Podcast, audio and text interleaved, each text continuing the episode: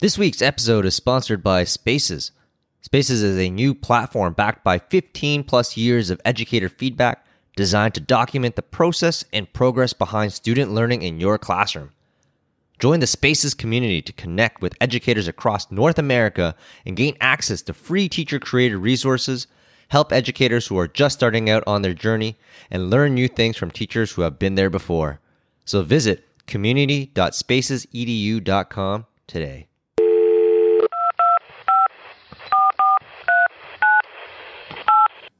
Uh, is this the teacher hotline?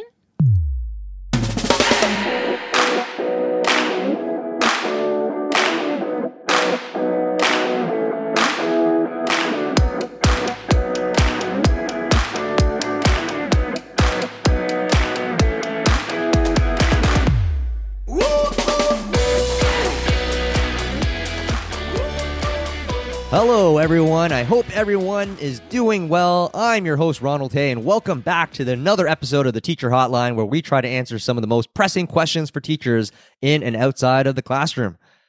Today, our caller comes from Ryan from the Niagara District School Board. Ryan, how can we help you today? Hey, Ron.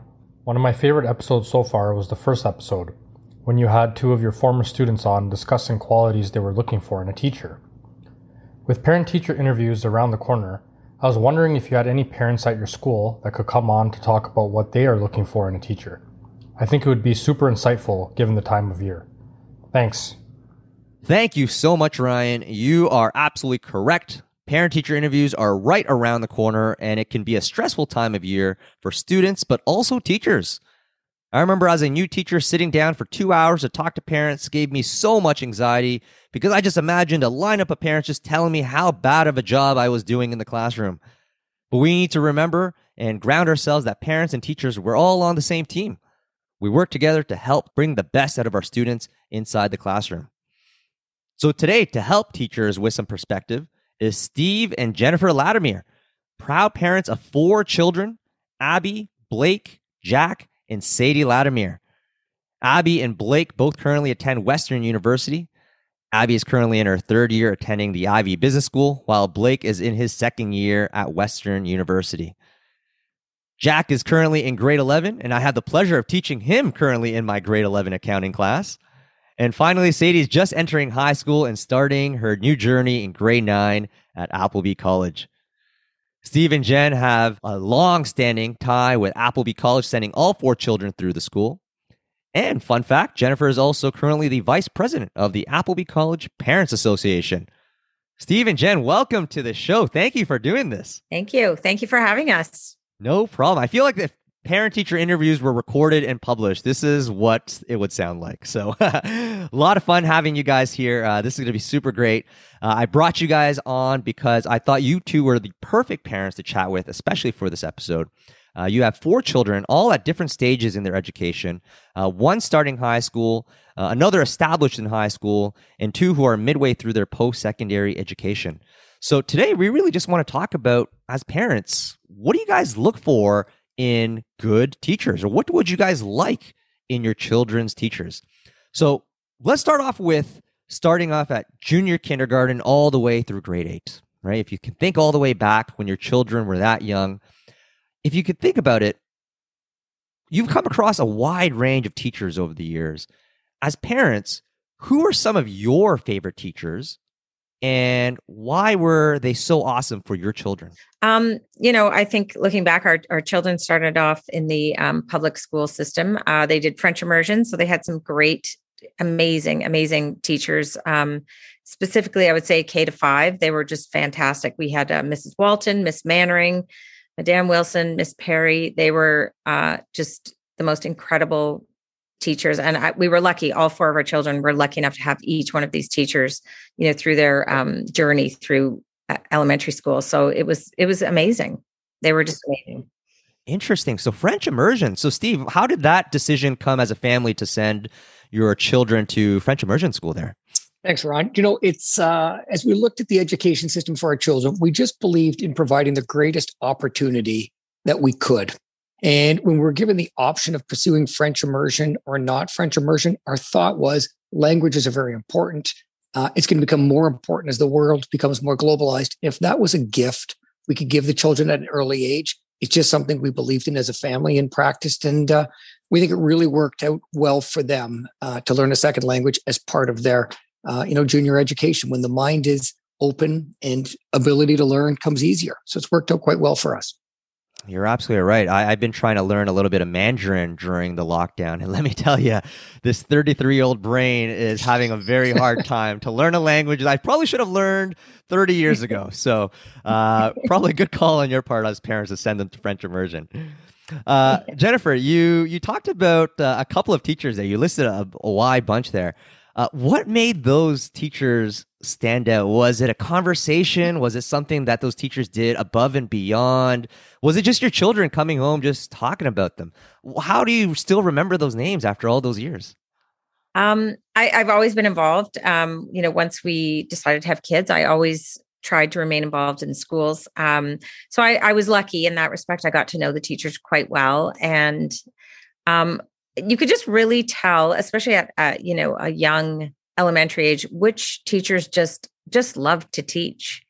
They just it was their passion. It was what they were you know born to do, and just kind. It wasn't about the money or the job or the union or the benefits. They they just wanted to teach and you could just see how late they stayed in their day, how early they came in, how much enthusiasm they put into everything they did. Um, kind, I would say they were always kind, beyond kind, supportive, efficient. These teachers had a way of commanding all of the kids in the class, but treated them respectfully, even, you know, at a very, very young age. And, um, you know, I, I just really say for an elementary teacher, they just really need to to like little kids and have mountains of patience because that's not a job you know a high school teacher versus an elementary teacher like you, you need a different level of patience to teach three and four year olds or to start teaching three and four year olds uh, you are absolutely right jen. Uh, i think it's pretty public knowledge that at my school that uh, i'm not a fan of teaching middle school children because you're right it's it's a different skill set of teaching high school versus elementary school teachers uh, or sorry elementary school students. And you mentioned one thing that I want to circle back was you kind of notice and appreciate what those teachers do, going above and beyond.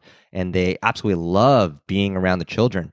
And I remember when I did this episode with some former students at the elementary level, they admitted that that was something they couldn't appreciate at a young age, right? They were too young. And it wasn't until they got to high school or even university that they look back and say, oh, yeah, you know what? My grade three teacher was pretty good. So, Steve, in your opinion, what do you think makes a great elementary school teacher? If you could build a perfect teacher for your children, what would that look like? So, I think one of the important elements that I always look at to start is that you have to recognize that every child is different. And so we look at Abby and Blake and Jack and Sadie as a very small subset.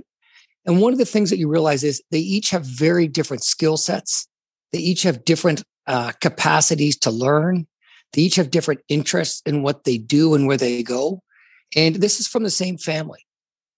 And so, if you suddenly expand that to a more diverse population of people from different backgrounds and different languages and different cultures and different experiences and all the things that we we cherish, I think the main item that comes out as I look at it for our kids and others is very simply there is no one standard formulatic equation that fits all and you kind of look at it and you know everything you look at you could say you could look at a recipe for grandma's cookies.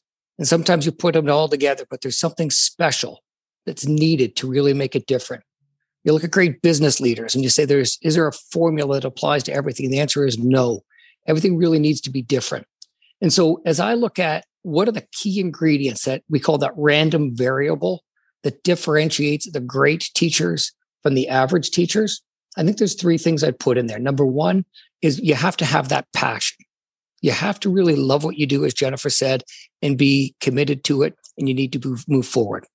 Number two is you need to listen and take that listening and make it into number three, which is you need to be, you need to nourish and you need to really understand what are the things that each student or each child brings that are special. And what we need to do is to build. We need to build confidence We need to build an educational approach. We need to build their feeling that they're important and that they're special. And we need to avoid anything we do that's going to break them. And so it really is a tough combination because some of the best teachers we had were disciplined and they provided it. And the kids may have said at the time, they're tough.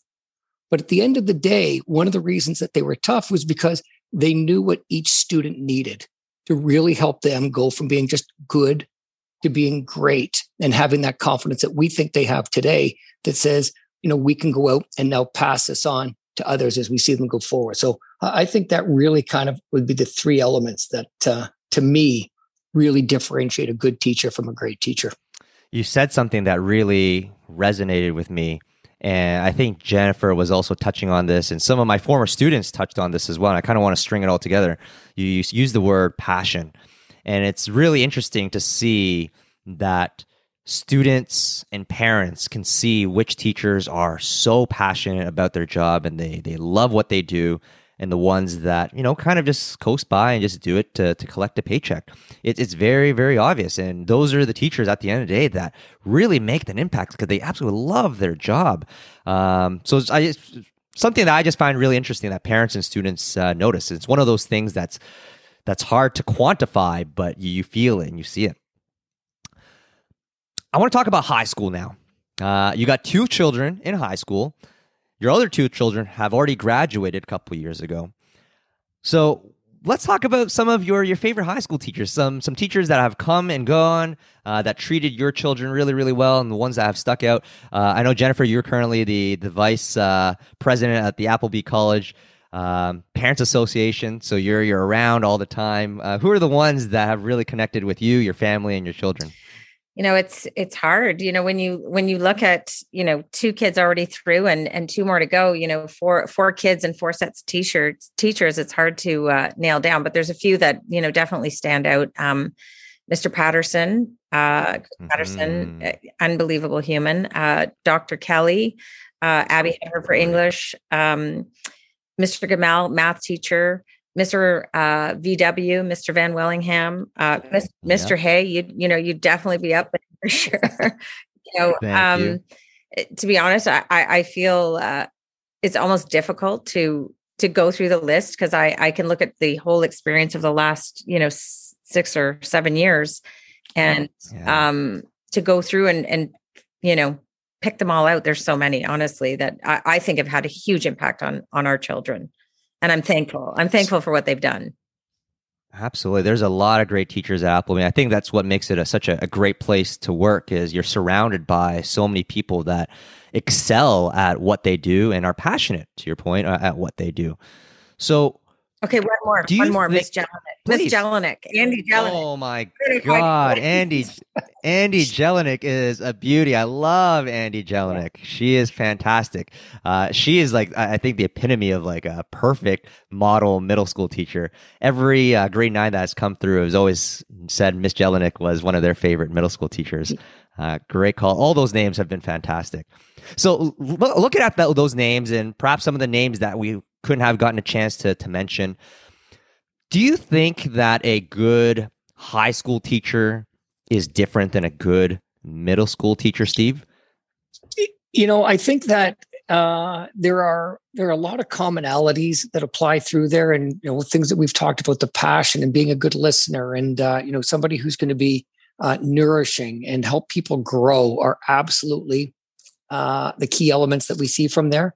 I think the the added benefit that comes at this older age, though, is you know if you look at interactive environments that we have, and that whole idea of going back to listen, that when you get to this age now, the teachers can now listen and really kind of put forward new challenges to the students that are going to take them. And so, you know, our kids got very involved in a number of items that took them out of their comfort zone and I'm talking about things within the community that they did in different associations, you know, uh, in sporting events that they may try to do different things.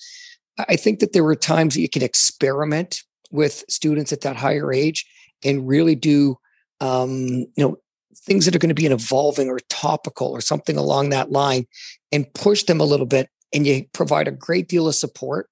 But I think that's the difference. When you get to this type of an age, you can really now do almost a more bespoke, tailored process to different students to say, I know you're really good at this. So let's nourish you and, and help you find the tools or the opportunities that will allow you to kind of go down there. So I think that's the biggest difference is you can almost go from more of a you know a uh, a standardized approach with little deviation on the sides for what you're going to do it to a really you know every person that we see now is developed they're starting to know what their skills are and you can take them to the next level. So that's the biggest difference that i'd see between the two.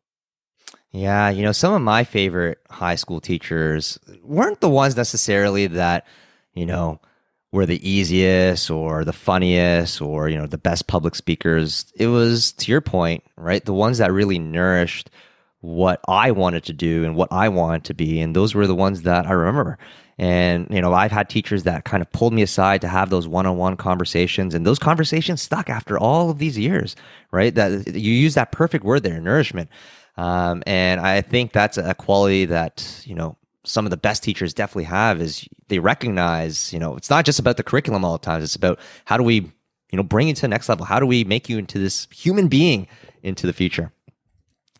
Uh, with parent teacher interviews around the corner, though, um, I want to talk about delivering bad news to, to parents. I can't imagine this applying to your kids. Your kids, I, I know most of them, they've all been fantastic. I, I, have never delivered bad news to you guys with, with Blake. Uh, Jack's been fantastic in my class this year so far. But if you can imagine a world where all your children were big troublemakers, they were always in detention, maybe plagiarism was a thing, maybe bullying. There's a lot of things that can happen in high schools that teachers there's a lot of anxiety delivering sometimes this news to parents that they might be hearing this for the very first time.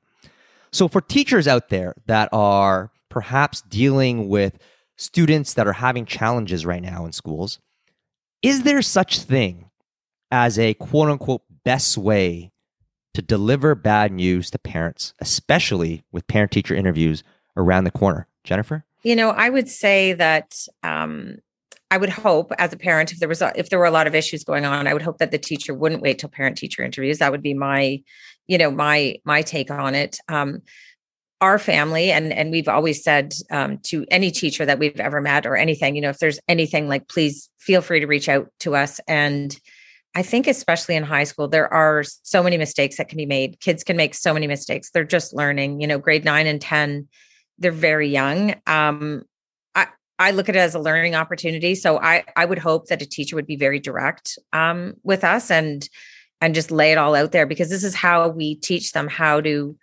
to uh, correct their mistakes or how to not continue to make mistakes. And uh, I think the earlier you can correct it and address it, the faster. I think the faster you can change, you know, the course. Hopefully, you can change the course. So, me as a parent, I would much rather get a phone call, an email, uh, whatever. Like, this is what's happened let's find a way um, that we can solve this. You know I, I, think i would look to the teacher probably just for the, on their part to just say how can we help you get through this issue trouble whatever's going on? All right so jennifer so what i'm hearing from you is just give it to me straight tell me early so we can kind of nip it in the butt don't wait till parent teacher interviews don't beat around the bush. Uh, just you know just tell me what tell me tell it like it is yeah, for sure. Yeah, I I, I wouldn't want to. I wouldn't want to be sitting in the gymnasium with 16 people behind me waiting to talk to go. Oh yeah, your son uh, plagiarized in the last test. I'd be like, oh my gosh. Uh oh, this is embarrassing. Fair enough. Uh, Steve, what about you? Do you feel the same way? Do you would you rather receive bad news in a different way, or would you agree with your wife? Yeah, look, I would absolutely fully agree with Jennifer, and and I'll just give you an analogy here. As I would say, you know, just getting bad news is obviously something that nobody wants. But when you get it, and then there's a productive plan to say, how do we take this behavior and how are we going to make it into something that we can build on or make productive or really kind of uh, channel the energies into different areas? Everybody has a different way of approaching things and doing things. And some of our greatest weaknesses end up becoming our best strengths, but we need to do it. And so one example I would give is, you know, I studied finance undergrad. I did a lot of finance uh, economics in high school. I was not a good writer. And as you kind of start to go through your business career and doing these types of things, writing properly and, you know, having full sentence and structure that makes sense and does it. And I had really good people that I worked with that mentored and trained and developed. And they didn't say to me in a bad way, you can't write very well. You know, that's bad. It was, this is an area that to really help you be better in your career, we're going to work on. And they gave me the facilities, they gave me the tools, they gave me the opportunities to kind of work on that. And it's helped me build my skill set to be better at what I do. And I say that with everybody. A pro hockey player, they don't do everything right. And what they do do is they work on their areas of weakness and they turn it into an area of strength. And so I think as a parent teacher interview, that would be my main thing is give the parents a productive path towards how do we make this into an opportunity going forward. Now, there are teachers that you mentioned, Steve, earlier that are tough teachers, tough classes, right? You got the classic classes like calculus or functions or any, you know, physics class those are typically just really challenging courses across all schools. And, you know, even if you think back to your own high school or university days, it, it's hard to love a class or a teacher, you know, if you're getting a 60 or a 70 when you have really high ambitions. So, what advice do you have for teachers? H- how can teachers still maintain a positive relationship with their children and the students and uh, the families and have that respect when their children is is not necessarily doing well in that class. You know I, I, think it's it's a difficult role you know for a teacher. Um i think i'm just trying to think to my own kids um you know we uh we all different levels of you know um interest. And you know we we do have one of one of our children who who doesn't love math. So it's a struggle, but um, I'm always upfront with the teacher at the beginning of the year and say, "This is, you know, this is a this is a hard, difficult subject, and I need to help support on this end, and you need to help support on that end." And at the end of the day, it's not really about the mark. Um, it's about how things transpire in the classroom and how that child feels supported by them and how we feel that the teacher can support them even if it's it's you know a low mark it doesn't it doesn't a low mark doesn't mean it's a bad teacher just how do we get this kid or child through this difficult subject because you know we're you know we have many years ahead of us on you know probably a difficult subject and it's all hands on deck and we just keep and connect uh you know we connect and and touch base and share strategies to to help support the mental health of a child not who, who's not doing as well as they want to do in a in a class. Yeah, I think one of the challenging parts of being, especially a new teacher right out of school, or maybe a year or two in, is managing the different students, the different families. Because you're right, like I, I, love your answer there, right, Jennifer? Right, you talked about right. Sometimes, especially early on, it's not necessarily about the grades; it's about the process. It's about the learning. It's about how do we, you know, get better. Um, whereas you know some of the students and even some of the families and the parents, you know, sometimes it's it's just all about the grades, and that's hard to manage sometimes those conversations. And I could see where the anxiety for new teachers come from is, you know, you got one family like you guys so positive and let's make a plan, and and then the next parents come in, it's like, oh my god, it's all about the grades. It could be very very stressful, uh, especially in those gymnasiums that you guys have been in, right? Uh, there's a lot going on. It's like a zoo in there. Uh, so teachers out there that are brand new to this, right? It's it's it's a process. Uh, it's a definitely a process. It comes with experience. Uh, but at the end of the day, what I said earlier, um, we're all on the same team here. So speaking of teachers and all the teachers that you guys have experienced, university teachers though I think is a different beast, right? Now, correct me if I'm wrong. I'm assuming that you guys probably don't have the same relationships or connections or um, with Blake and Abby's university professors that you did perhaps with their high school or elementary school teachers. Am I correct? Um, yeah. So, I mean, I guess we're kind of lucky at this point. Um, Abby, uh, when she was accepted to Western, she also t- toured Huron um, campus very late in the game, um, probably May.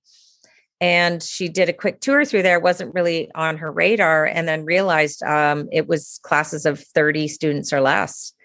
Um, one-on-one connections with her teachers, professors, the president of Huron College. It's about I, am going to get the number, but around 1,500 students.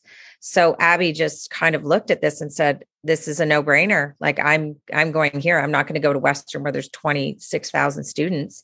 So although we don't know her professors um, or their professors, they have this great relationship, this one on one, where it's, um, you know, Richie who teaches them the biz course. Um, first name.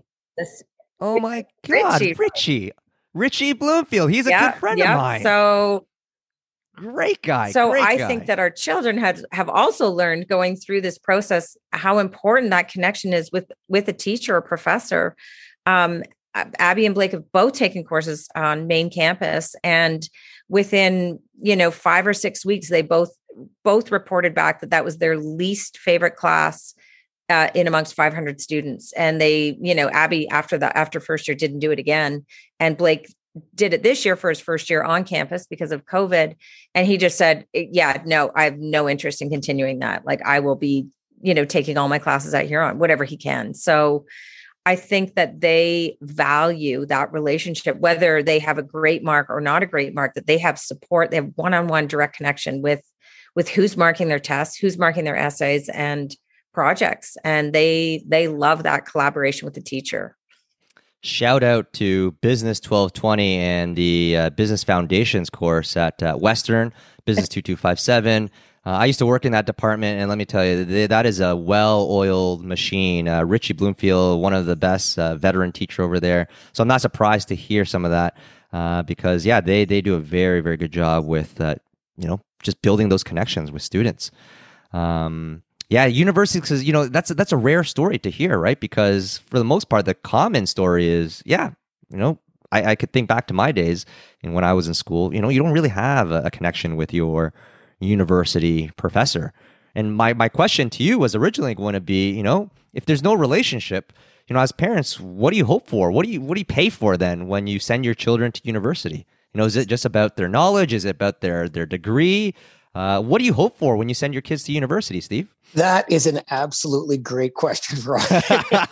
so I, am going to try and I'm going to try and kind of bring this together a little bit too. And so, education, Jennifer and I uh, always kind of say that there's really only two things we can ever give our kids, and that is unconditional love and a great education. And you know, I was very fortunate um, in having a partner like Jennifer because you know I was away for a lot, I traveled a lot, and you know, Jennifer literally single-handedly was involved in the kids' education and making sure they did everything. And so when I go back to the elementary and the relationship she had with the kids, with their teachers, with the learning environment, it gave them this great foundation that they had the confidence that when they got to high school, um, they weren't scared of mathematics, they weren't scared of languages, or they weren't, you know, they said they kind of went with the confidence of it's going to be tough, but I know that I can accomplish it. They then kind of end up in high school where Jennifer's rhymed off, you know, a great array of teachers. And these teachers, again, built their confidence. They built their skill set to what they needed to do. Um, you know, and Ron, you know, Blake's taking um, the two, whatever it's called, 257 yeah. course now. And he's kind of like, you know, I learned this in high school and now I'm just building on what I have. And I think that's wonderful. You know, another shout out to Dave Zukonik that, you know, Dave takes you know real world and brings it into the classroom and he encourages discussion and it's not down the fairway stuff he's always has something and so they've learned now that to recognize diverse views and so in my view the university experience is a privilege it's something that they are very fortunate to have and what we hope that they take this four years out of them is that they can really now bring it all together and say who am i as a person what are the things that I'm good at? What are the things that I enjoy? And what do I really want to accomplish? And I'm not saying it from a career perspective, I'm saying it from a personal perspective. What are the things that matter to them that they want to do? And they now have this great tool set that they can kind of go out and pursue different avenues. And they could be teachers, they could do whatever, but they've they've got this great foundation they can build anything on because of where they are. So to me, that's what the university experience is really about. Wow. That is a great answer. I, I think the only way to wrap that up is to ask both of you guys parent teacher interviews are around the corner for most schools. For teachers out there that are listening to this podcast, whether it's their first time doing interviews or the 30th time doing these interviews, as parents, can you tell the teachers that are listening what is going through your mind as parents? What do you hope to achieve when you walk into these interviews in a couple of weeks? Uh, when these teachers are sitting there in the gymnasium or in the classroom? Let's try to put some of these teachers' mind at ease. Maybe let's start off with you, Jennifer. Um, you know, I I actually always feel bad for teachers that have to do interviews in November after you know a, such a short flurry of back to school and then trying to get a mark in um, in November. And if maybe there's one assessment, it might not be a great mark or it might be a really highly inflated mark. I I I, I feel I feel that it's a really difficult spot for you to be in. I think t- parent teacher interviews halfway through the year makes a, a, little bit more sense. You've you've really got to know the child. Um, me personally, I just love to meet teachers face to face or whether it's Zoom to Zoom. Just check in, say we're here, you know, keep us posted. You know, I hope you're enjoying your time. You know, if there's anything we need to know. I think it's hard to, you know, sit there and say, okay, we've done two and a half months and these are all the, you know, 10 things I want to talk to you about. And I think it's just nice to just come in and just say, hey, thank you. Thank you for all your hard work. And, you know, keep us posted. Like, let's just have an ongoing dialogue throughout the year instead of just waiting for these two times to actually sit down together. Cause, you know, it's that's not, uh, it's not enough time probably. I agree. Those 15 minute conversations can, can fly by and there's so much to talk about, right? Especially when we're talking about your, your children here and your children's future education. So uh, you're absolutely right. Guys, I just want to say thank you so much for both your times. Uh, this is absolutely incredible and for your insight, uh, for your, your wisdom and your experience as, as parents sending your children from all the way from middle school to high school to post secondary school. Uh, you guys are experienced parents who've, who've done it all. And I think a lot of teachers out there who are listening today, uh, I think they can take a lot from this episode. So thank you so much. And uh, I guess I'll see you guys in a couple weeks, maybe for parent teacher interviews. yeah, we'll do this all over again. Thank you very much for uh, everything you do. Yep. No problem. Yeah, Ron, thanks for being proactive and having us. We we appreciate it, and uh, we hope we've been able to provide some perspectives that are helpful to others as they uh, they listen. Absolutely. Thank you guys so much again, and thank you to all our listeners out there for tuning in to today's episode. If you enjoyed this episode, feel free to follow us on Facebook and Instagram for future episodes, and of course, don't forget to hit that subscribe button on Apple, Spotify, Google, and any other podcast streaming services. Thank you guys so much, and we'll see you next Monday. Take care.